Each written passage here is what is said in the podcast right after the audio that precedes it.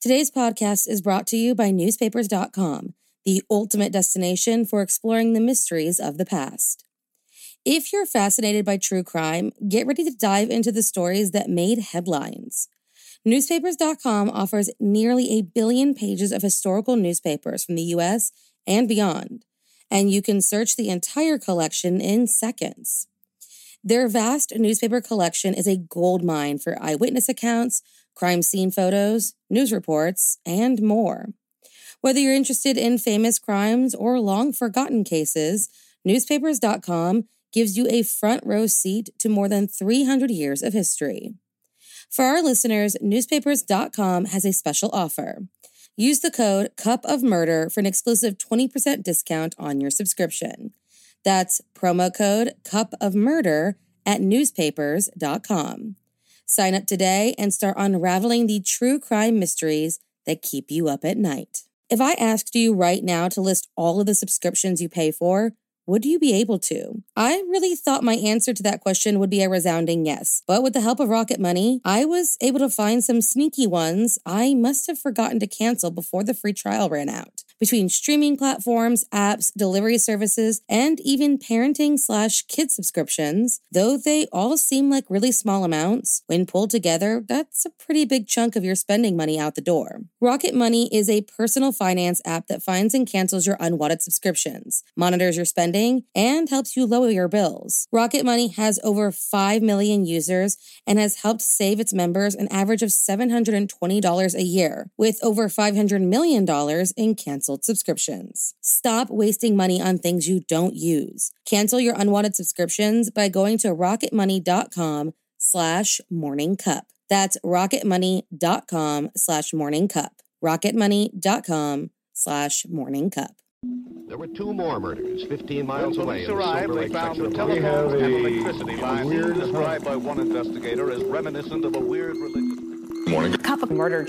What makes a person snap?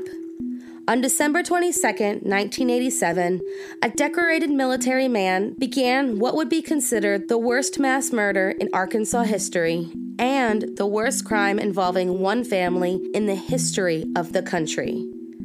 But why did he do it?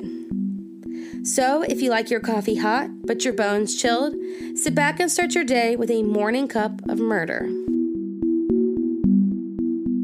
Ronald Gene Simmons, born July 15, 1940, joined the Navy before even finishing high school.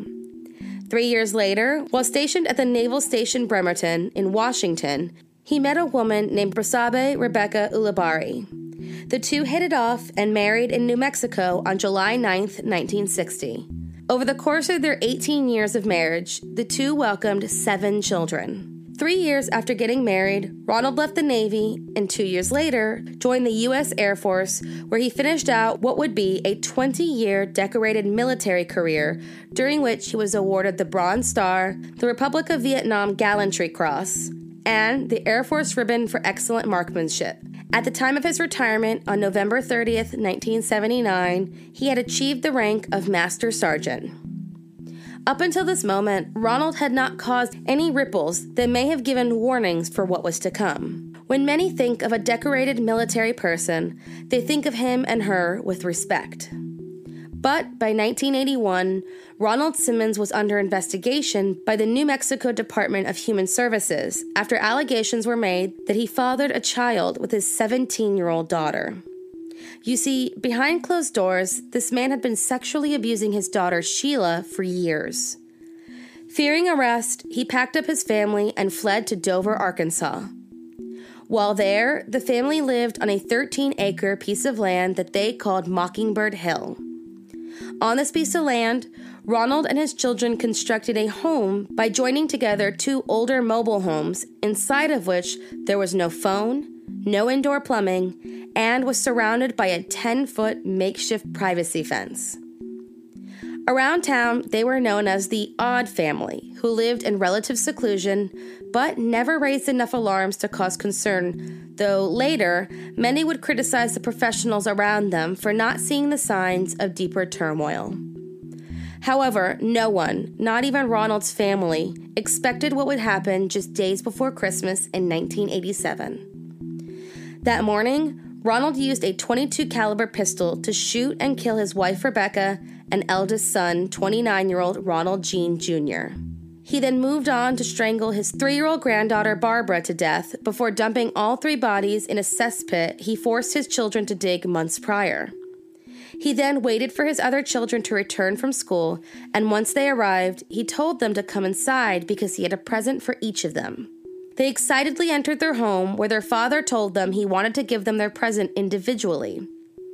One by one, they entered, and one by one, Ronald Simmons strangled and then drowned in a rain barrel each of his children 17 year old Loretta, 14 year old Eddie, 11 year old Marianne, and 8 year old Rebecca. He lined each of the bodies up in neat rows while he waited for the last of his children to arrive on December 26th for Christmas celebrations.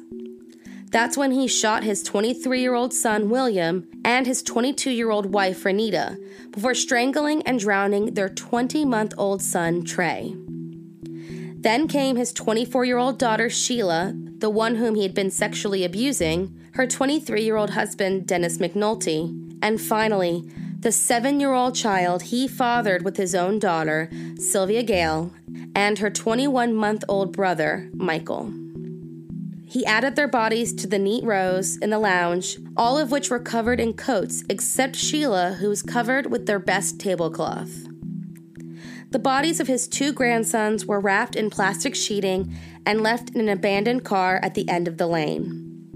After he murdered 14 members of his family, Ronald Gene Simmons left his home, went out for a drink at a local bar, came home, and spent the rest of the evening drinking and watching TV amongst the bodies of his loved ones. However, Ronald wasn't done with his crimes. On December 28th, he drove into Russellville, walked into a law office, and killed the receptionist whom he had been infatuated with and had rejected him. Then he moved on to an oil company where he shot dead a man named J.D. Chaffin and wounded the owner before driving to a convenience store where he previously worked and wounded two more.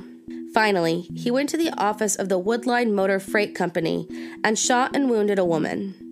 After he was done, he sat chatting with the secretary, forced her to call police, and stated, quote, I've come to do what I wanted to do. It's all over now. I've gotten everybody who wanted to hurt me. He surrendered to police as soon as they arrived. Ronald Gene Simmons was charged with 16 counts of murder, found guilty, and sentenced to death.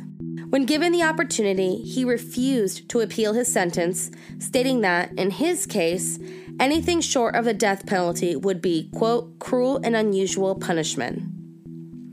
On June 25, 1990, Ronald was executed by lethal injection. None of his relatives claimed his body, and he was buried in a potter's field.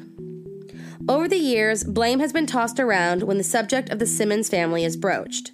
Many believe that this family was the epitome of everything social service workers and school counselors are trained to detect. His children never attended school functions, never had friends over, and never stayed with friends. But they also had perfect attendance, flew under the radar, and teachers didn't know them well enough to notice any irregularities. Their mother was noted to have bruises on numerous occasions that went unreported and tried to leave several times unsuccessfully. Could a school or a community have noticed something and stopped this massacre? Could one phone call have raised enough suspicion to get agencies involved? At the end of the day, the problematic family was ignored, or at least left unchecked, leaving this man to take the lives of 16 individuals. Thank you for joining me in my morning cup of murder. Please join me again tomorrow to hear what terrible thing happened on December 24th. Don't forget to rate and subscribe and let me know how you like it. If you want to help support the podcast, there is always Patreon or just sharing it with your true crime obsessed friends. And remember, Stay safe.